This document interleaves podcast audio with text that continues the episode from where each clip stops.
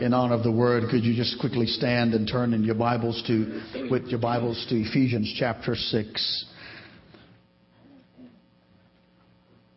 More of your glory. Amen, church. Please put it on the screen for me, if you will. This will be lesson number four in a series of lessons entitled, I Never Thought I'd See Today. And this particular lesson, this one of the series, will probably encompass two or three lessons, so we'll just go as the Lord leads us. Chapter 6 of Ephesians, verse number 10. Finally, my brethren, be strong in the Lord and in the power of his might. Put on the whole armor of God that you may be able to stand against the wiles of the devil. For we do not wrestle against flesh and blood, but against principalities, against powers, against the rulers of the darkness of this age, against spiritual hosts of wickedness in heavenly places. Therefore, take up the whole armor of God that you may be able to withstand in the evil day, and having done all, to stand. Stand therefore, having girded your waist with truth, having put on the breastplate of righteousness, and having shod your feet with the preparation of the gospel of peace, above all, taking the shield of faith, with which you will be able to quench all the fiery darts of the wicked one.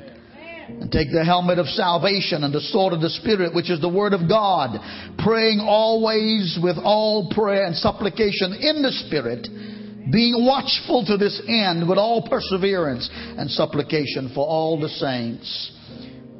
Point your hands in my direction. Let's briefly pray for one another. Do it even now. Would you thank you for the Holy Spirit?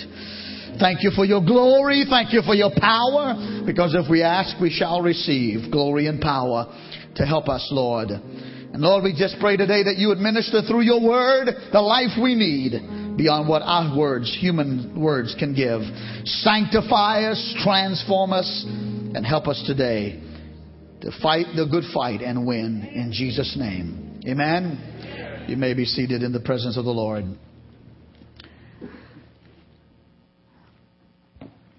I say to the brethren that we resume Monday evening's prayer on tomorrow at 7 o'clock for men's prayer time. Never thought I'd see today when Christians wouldn't take seriously the enemy. Lately, more and more, I am hearing of a disease that is caused by a flesh eating bacteria that you are hearing more and more of also. It's very troubling. This disease received much media attention a few weeks ago due to the zipline accident of one Aimee Copeland. But perhaps on a very pleasant morning on a Saturday, enjoying a time of recreation, accidentally fell from the zip line into the water, thus putting a large gash in the calf of her leg, requiring 21 staples. They treated her, released her, and all appeared well, and she should have recovered normally. But normal wasn't her future at least up until now, because it was soon discovered that she was the victim of a flesh eating bacteria, the, the name of which I didn't come prepared to present. We've, we've discovered that there are others now, since her story has gone nationwide and this disease has received more prominence.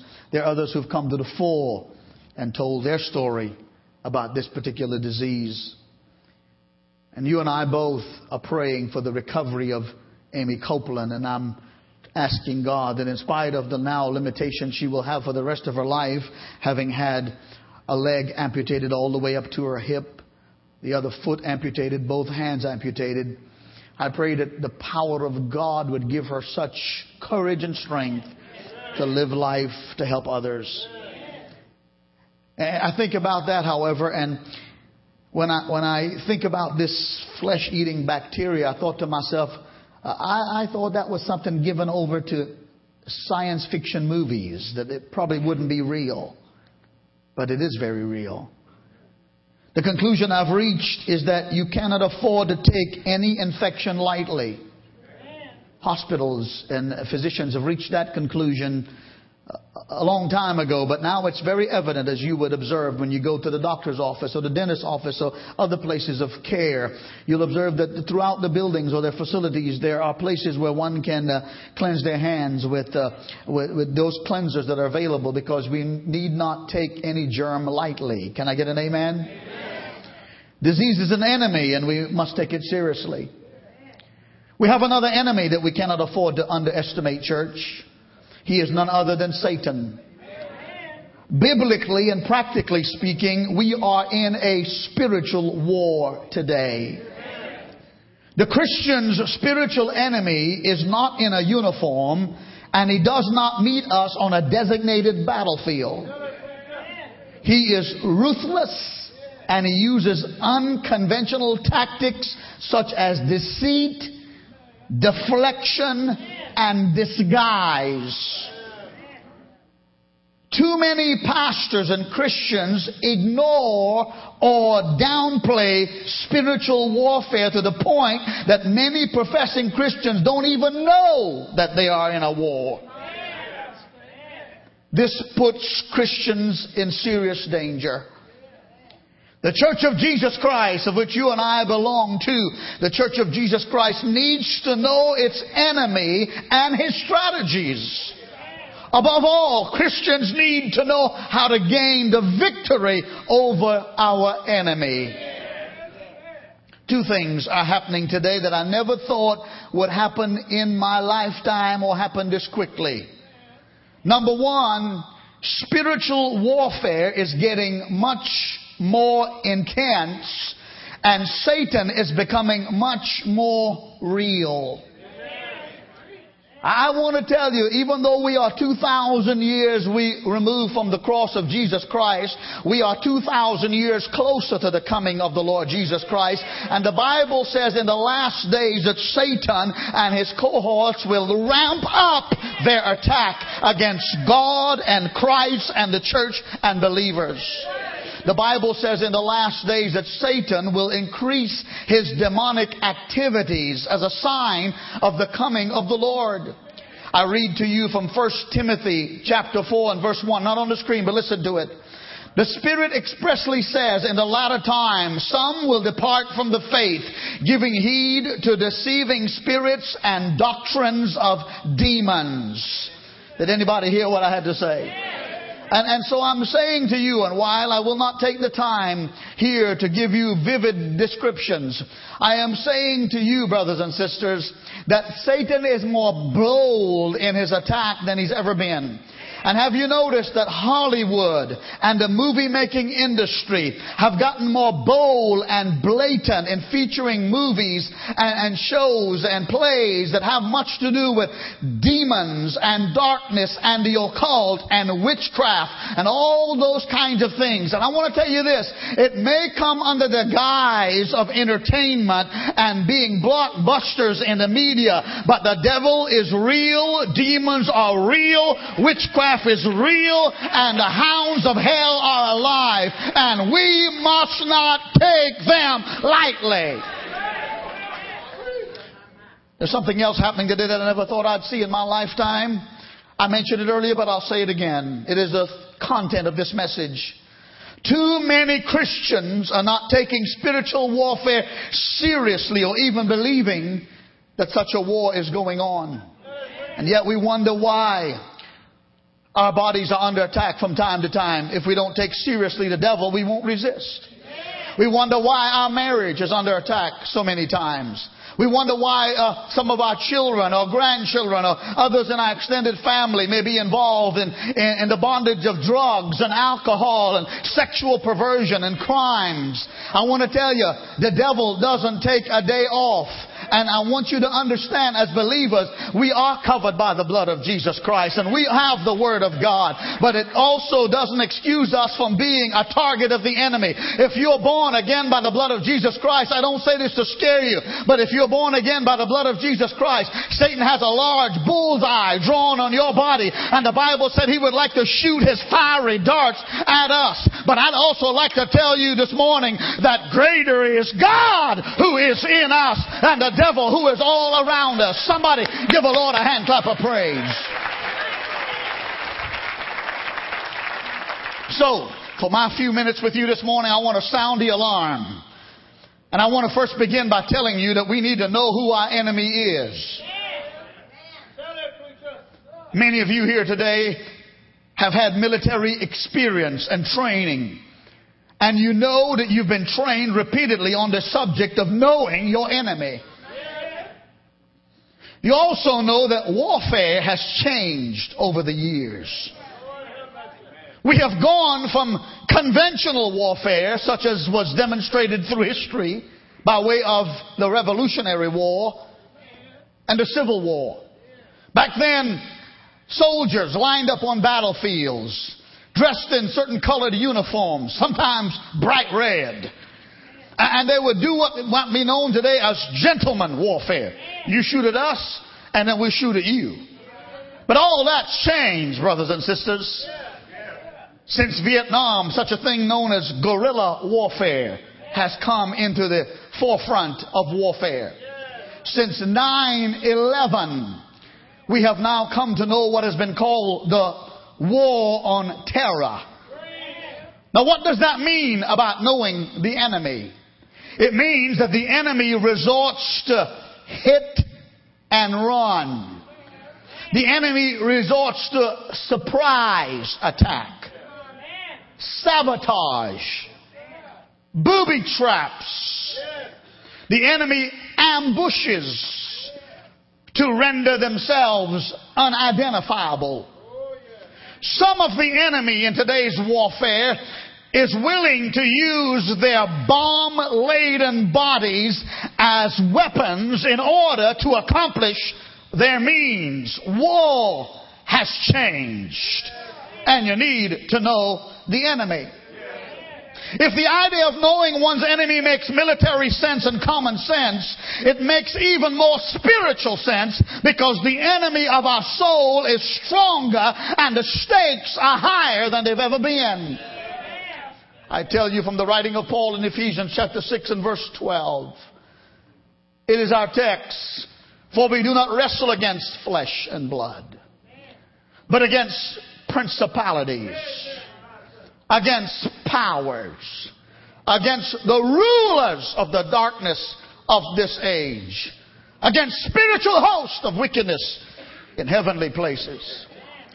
A few weeks ago, I had to be at a particular engagement the next morning, away from here, miles away. I traveled. The meeting was early in the morning, during the night. I had stayed at that hotel before read my Bible, prayed, did all that I know what I do before I go to bed, and especially pray. Pray over my family, pray over this church, pray over your family. Went on to bed. And about two o'clock in the morning, a certain kind of fear came over me that is not usual in my life. A certain kind of panic, brothers and sisters, came over me. And I thought, where is this coming from? And I prayed and I pleaded the blood. And every, every little noise began to be like an amplified noise. The wind blowing outside began to have other meaning than the wind blowing. I'm telling you, I'm being transparent to you. That you can't be so spiritually sophisticated and so high and mighty and all kind of title in front of your name that the devil excuses you from his attack. The closer you get to God and the more you get of the Holy Ghost, you better put on some more armor because the devil doesn't want you to be a testimony and a light. I got up and I thought, God, I'll sit up and pray. And it didn't change much. I got up and I went, it was three o'clock. I went down to the lobby. I took my Bible down in the lobby. And I found out even the guy watching the desk was trying to take a little sleep. Can't blame him. He said, Sir, can I help you with anything? I didn't tell him, no, I'm facing demons and devils of hell. You aren't going back to bed. I, I'm being very honest with you. I've never been this vivid with it here. I told my wife, and she's the only other one that knew about it the day after, until right now.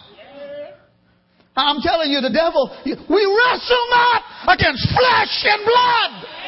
But there's a third realm out there. There's the earthly realm and there's a heavenly realm and there's an in-between realm where the rulers of the darkness of this age is trying their best to discourage, defeat you, and cause you to lose out. I stayed down there at four o'clock in the morning until, until I got enough of the Holy Ghost and I said, bless God, I am not getting in my car. I am not going to a restaurant somewhere and get a cup of coffee to shake this off. I am not getting in my car and go back home and change my plans. I tell you, if you wait enough on the Holy Ghost and you plead the blood of Jesus long enough and you read a few extra verses instead of those lay me down to sleep kind of prayers that we pray, because when the devil turns up the heat, that's when you turn up the Holy Ghost in you. And you gotta say it. I plead the blood of Jesus. You gotta say, I speak the name of Jesus. You have to say, no weapon formed against me shall prosper. I am a child of God and I rebuke you, devil. I went back to my room. I changed back into my sleeping clothes. I pulled a blanket over my head and I said, good morning, devil, and good morning, Jesus. I'm all right. I'm here to tell you the battle is not yours. The battle is the Lord's, and He will give you power over all the power of the enemy. Somebody praise the Lord. Yes. We are in a warfare, but it ain't time to turn tail and bow your head and get your hanky and cry. It's time for you to say, yes, I know you're real devil, but I belong to God, and if God be for me, who can be against me? I'm still in the introduction in case you want to know where I'm going.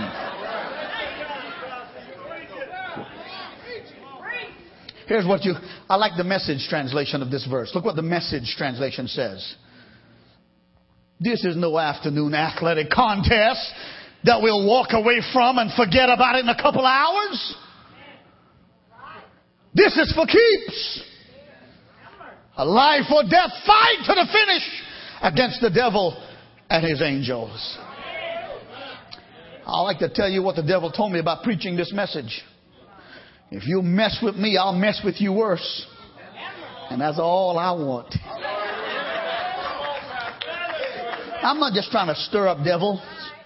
As a young boy, ignorant and dumb and having lack of other ways of having entertainment, didn't have all the remote stuff and battery stuff and I told you this before, I was very dumb. I'd see if I could go and aggravate wasp nests and knock them down. Yeah, some of you are looking. We can tell. Until the day five of them stung me at one time, and I had to tell my mother after I got through with getting, getting first aid from her, I also got a good whipping. I'm not trying to stir up a wasp nest now with the devil. I'm not his equal. But I'm here to tell you, I'm here to expose him. That's what Jesus came for. He came to destroy the works of the devil. And you need to know who the enemy is. And sometimes he comes in like a wolf in sheep's clothing. This is no afternoon athletic contest you walk away from and forget in a couple hours. This is for keeps a life or death fight against the devil and his angels. And if you want God to help your children, your marriage, heal your body, give you a sound mind, then you got to be willing to know the enemy and fight like a warrior. I like what John Phillips said. John Phillips, formerly of Moody Bible Institute, he makes this observation about those dark, invisible forces in this world we live in. He says this, our enemies are not people. We must see beyond people. Listen further. Satan may use people to persecute us, lie to us, cheat us, hurt us, and even kill us. But our real enemy lurks in the shadows of the unseen world, moving people as pawns on a chessboard of time. As long as we see people as enemies and wrestle against them, we will spend our strength in vain. Your real fight in your marriage is not against your husband or your wife. Your real fight is against the devil. Your real fight in your children raising them when they want to go that way and you say go this way is really not your children. Your real fight is against the devil. Give me an amen. And I know at times you might have called your boss. Uh-huh. But your real, your real enemy is not your boss. It's the devil. Can, can I get an amen here? Everybody say it's the devil. And so I want you to understand that this devil goes about many devious methods to come against us. When you read the Bible and you, you see some of the uh, verbs describing his, act- his activity, then you understand why you got to take him seriously. I hasten to reveal it to you and say that the Bible says that the devil beguiles. The word beguile means to deceive by false reasoning. Did you hear me? Oh, it won't harm you. Nobody will know. One dime won't hurt. Everybody else is doing it. False reasoning. Beguiles. The devil seduces. The devil opposes. He resists. He deceives. He sows terror. He hinders. He buffets. That's not buffet. we can do that without the devil. Sometimes we do it. Yeah, well, yeah. I, I looked up in the New Testament the words, uh, pardon me, I looked up in my dictionary containing New Testament words this morning. I wanted to get a clearer. I thought I knew what buffets mean. It says to give a black eye. That's what it says in the New Testament interpretation of this verb. Uh, it means to strike with clenched fists. When Paul says that the, the devil will, will, buffet us, he means, it meant especially to hit somebody in the face, in their face, under their eyes, to give a black eye. I'm telling you, the devil is no play toy, plastic toy with a red suit and a pitchfork and a pointed tail. The devil tempts. Go ahead and say amen. The, the, the devil persecutes. He blasphemes. The word blaspheme means to revile. He reviles. He defames. He rails. When I read about the description of the devil in the Bible and what he does, I find that there are no edifying verbs associated with the devil. Three things I want to point out very quickly that helps us to understand who the enemy is. Number one, Satan is the great deceiver. John 8 and 44 records Jesus' response to a group of Jews who were opposing his message. Jesus boldly told them that they were the children of their father, the devil, and they were not hearing the truth because their father's native language was lies. Listen to this now. A person's native language is what he speaks in most easily. And Satan's language that he's most fluent in is the language of deception. Did you, did you hear me, church? He's very fluent uh-huh. in this business of being a deceiver. Revelations 12 and 9, the Bible says that Satan is the one who deceives the whole world. And how does he deceive the world? He deceives it mainly by imitating the works of Jesus Christ. Satan is a master at counterfeit and camouflage. Oh, I'm preaching to you now. As a matter of fact, Satan's last and greatest deception will be to bring the Antichrist on the scene at the end of the age. If you know anything about Bible prophecy and the coming of the Lord, you know the Antichrist is going to come on the scene in such a time as we are experiencing, at such a time as we're experiencing in the world now, where there will be wars and rumors of wars and, and pestilence and earthquakes and hurricanes and natural disasters. Uh, the, the Antichrist will come on the scene in such a time we're living in as now, where there is still intense conflict between the Jews and the Palestinians and other places of the world. He will first come on the scene as, as Christ. He, when he first come on the scene, the Bible says he will come on the scene as a peacemaker who uses convincing speech and oratory skills. And even with that, he will also be empowered by the devil with supernatural powers, just like Jesus had. Yeah, you know the devil has supernatural powers? Yeah. And, and once people start following him, and fall to his counterfeit, it won't be long when he will turn and reveal his true identity, and he will not lead people to God, but he will lead people from God. We are in this age of deception now. Brothers and sisters, ladies and gentlemen, Satan is the ultimate deceiver. He is the ultimate manipulator. Uh, help me. I, I want to preach and I want to teach. He is the biggest con man ever since con men knew how to con. The devil has had hundreds of years. He didn't start to be the devil when you were born. He has had centuries and millenniums to practice being a manipulator, deceiver, and con man. And one of his greatest deceptions is this leading people, even Christians, to believe that he doesn't really exist or he isn't as bad as he's made out to be. I just got your attention. Because some of you are sitting there thinking, does that man have a turn off button? Maybe you won't. One of his, one of his greatest deception is for you to take this sermon lightly and just fluff it off and thank God you can go home today and check your social obligation you went to church. And I hope that's not the reason why you came, and I don't think so.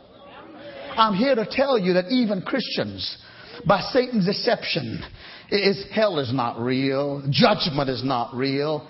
Uh, this thing about you can sin and, and, and you can lose your, if you keep on sinning, you can even lose your soul is not real. And what, what the devil wants to do is, is, is his best to be, uh, to deceive to the point and I'm here to tell you, if these things were, if judgment wasn't real and hell wasn't real and people wouldn't go there, why would God send His only begotten Son and leave His royal place in heaven to become a human being and to suffer and suffer and bleed and die for the sins of our world? Why would God let His Son shed His blood if these things were not real? I'm here to sound the alarm that Satan is a deceiver. And you know that 1 Peter 5 and 8, look at the screen, it says, Be sober, be vigilant.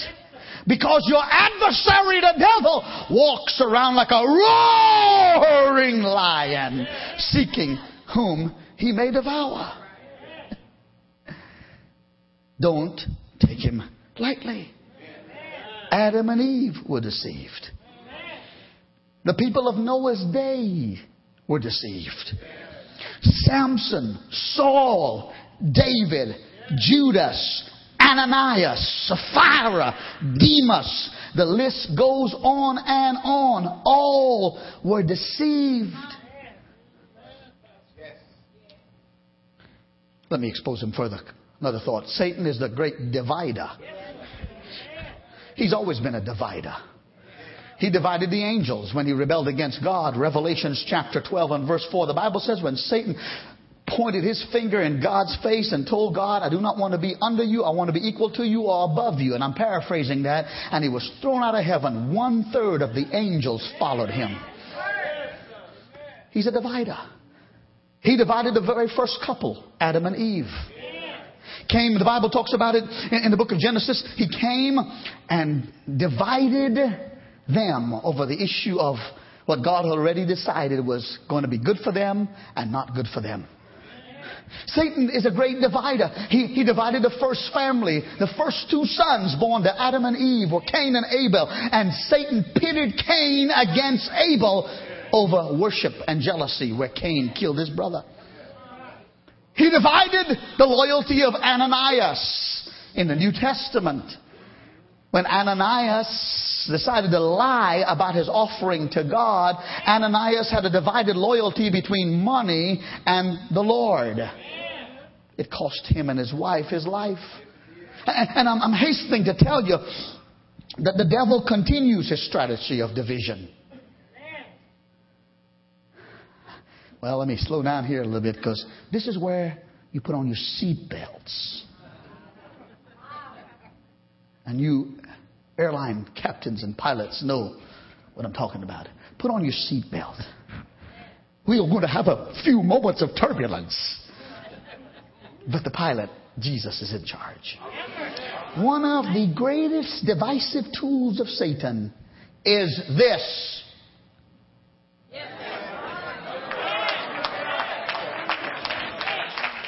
You ain't clapping because I'm talking about me, are you? You got one too. I heard you. Satan, with the use of our tongue, will inject the poison of suspicion, intolerance, hatred, jealousy, criticism, racism, fault finding, judgmental spirit.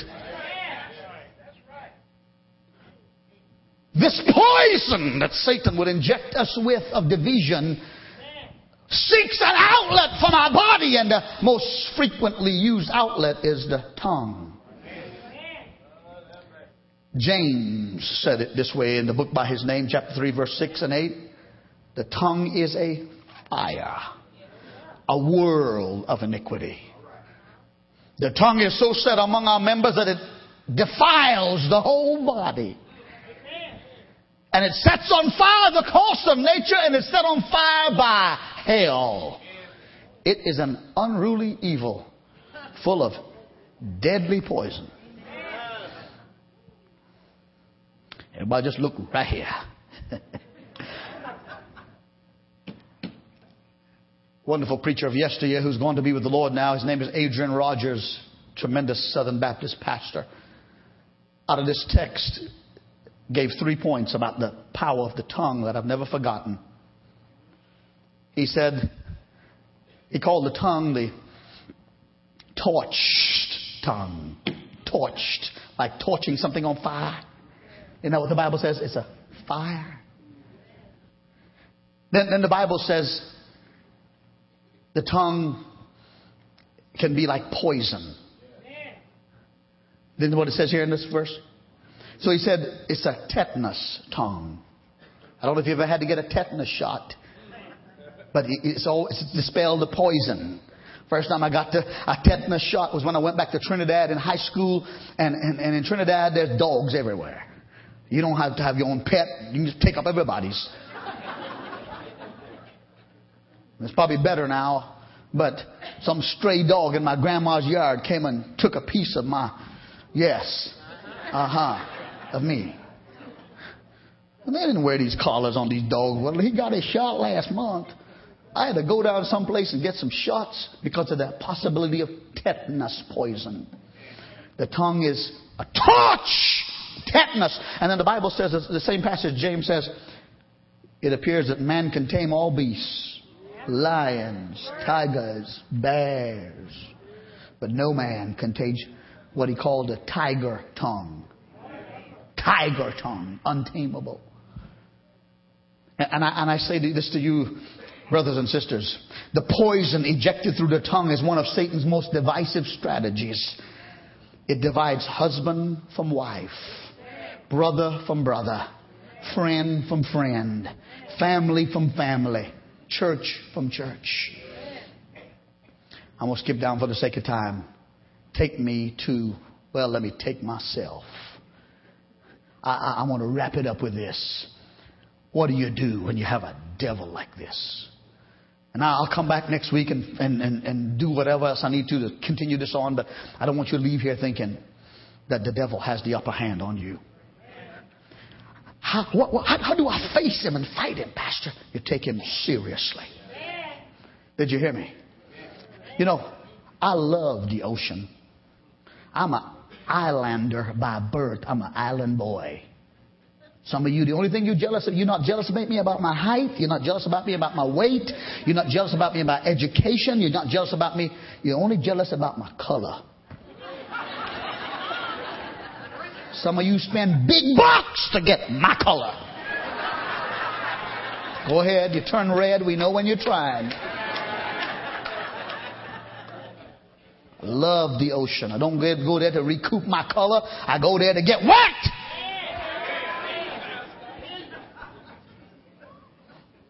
Been to the ocean a lot of times, and here's what I've discovered as an ocean loving man from my childhood. That just because the sky is blue and the wind is calm on a beautiful day at the beach doesn't mean that there are not currents in that water that is forming that would create a riptide that would suck you in further than you want to go. Give me a witness here, somebody. And I'm telling you, that's the kind of devil that we're looking at. You better take him seriously. The sky may be blue and the cloud may be white and, and that person may look attractive and that situation may look unharmful and that what decision you're about to make look like it ain't going to bother anything. But I'm telling you, you need to pray over everything. Did you hear what I said? You need to pray over everything. Confess and forsake all sins. Can I get a witness, somebody? Let, let, me tell you why you take it seriously, because the Bible that you and I read says in Proverbs 6, 27, 28, Can a man take fire to his bosom and his clothes not be burned? Can he? No. Listen, listen to this. It says, Can one walk on hot coals and their feet not be seared? Don't be messing with the devil. Run from him. Do like Joseph did. Leave, leave the outer garment if you're being seduced. Leave it in the hand of the seductress and run for your life. I feel a what? Just, just a little feeling I got. Yeah. You can save yourself a lot of pain. L- listen to me. The weapon is put on the whole armor of God. I read it for you and I'll bring it back to you next week. The whole armor of God. What does that mean? Read your Bible. That's the, that's your sword. Put it on every, quote some verses. Put on the breastplate of righteousness. Live holy. Have your feet shod with the preparation of the gospel of peace. Everywhere you go, be a peacemaker, not a troublemaker. Somebody say amen. Have your loins girt about with truth. My God, in Jesus' name. Uh, you know how to beat him? Use the word of God. I said use the word of God. Four times in just a few verses in Matthew's Gospel, chapter 4, when Jesus went out in the wilderness to prepare for his ministry after his water baptism. He was 40 days in the wilderness by himself. He ate no food and he drank no water because he was preparing himself on an absolute fast to go and do the work of God for the next three and a half years. And the Bible says four different times the devil appeared to him trying to get him to abort his mission. Can I get an amen? Trying to get him to abort the miracles, the healings, and offering up his body as a sacrifice for our sin. Ever since Jesus Christ came into the world, the devil has tried his best to kill him or destroy his plan. He thought at Calvary, the devil thought at Calvary it was over. But on the third day, he broke the bonds of death and hell and the grave and he arose triumphant. And because he lives, you and I have the power over the world and the flesh and the devil. Rise up to your feet and act like you're somebody who's got some power and give the Lord thanks. Come on, give the Lord some praise. Everybody act like you are praising a victor. Shandaraba. Give me some, give me some upbeat going here in just a minute, brother. Fine. Uh, listen to me. All you gonna do is go eat, so hang in here. I got another crowd coming. All right, don't get so fast. We're talking about the devil. You're gonna hear fast, you may have to rebuke him in the buffet line because you get a bad attitude. Hang in here, I'll take care of you for a moment. Four times when the devil showed up to tempt Jesus to abort his mission, Jesus said, It is written. It is written. It is, one more time, it is written. I'm here to tell you, you don't even have to quote it verbatim. Just make sure it's right. And tell the devil. I went back to bed that morning and I got up well on my way. I've never had another attack. And I will tell you this if I have another one, I'm going to use the same weapons. Put that last bullet up there. How do you win? Not only do you use the word of God, but you use the name of Jesus. Jesus said, In my name, you shall cast out devils. Is that what he said? In my name, you shall lay hands on the sick and they shall recover. All power is given unto you in heaven and on earth, Jesus said. You, you, you, you, you, you, you. You don't have to have a theological degree or a Bible school diploma. You don't even have to have finished high school, Sunday school. But you have God in you. You can say, in the name of Jesus. Name of Jesus. And listen to me now. Listen to me. Okay, here's where some of you might fall off the boat. Warfare can be continuous. You got to circle around that thing another 10 times if you have to. The enemy doesn't give up that quick. Quit, Quit, quit asking God to give you something instantaneously when you've been doing it for all these years and now you want Him to deliver you from it. I'm not trying to be mean, I'm just trying to be honest. Alright? Quit, quit trying to ask, ask God for a microwave experience when He wants to give you a crock pot. Crock pot. Stew and simmer and marinate. I, I got another service coming all of a sudden. I feel a Holy Ghost anointing. Yeah. It's a warfare. You got to get up tomorrow morning, put on the armor again. If it didn't happen Monday, you got to get up Tuesday, put on the armor again, pray again, circle it again, plead the blood again, go back on the job again. It's a warfare. But in the name of Jesus. Bow your heads, ladies and gentlemen, brothers and sisters. The prayer team will make their way up front here very discreetly. Every head bowed and every eye closed.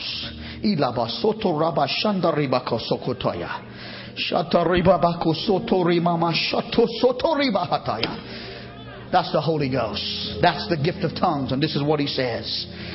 If you will but exercise faith in me, do not run, do not turn back, do not quit, and do not give up.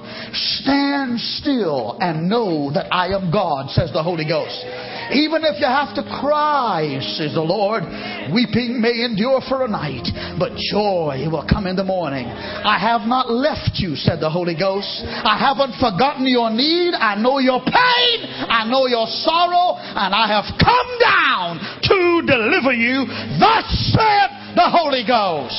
Put your hands together before we do anything else, and thank you. My, my, my, my, my. Jesus. Listen, these people are here to accommodate minister, but the ministry is already happening, so they don't have to even touch you.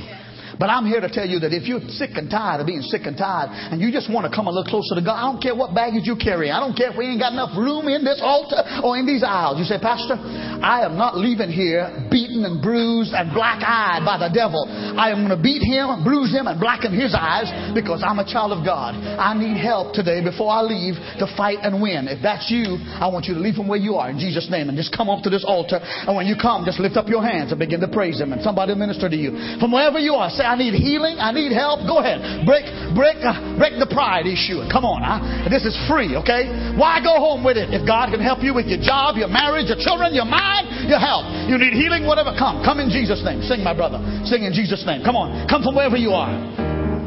Thank you, Jesus. Oh, hallelujah.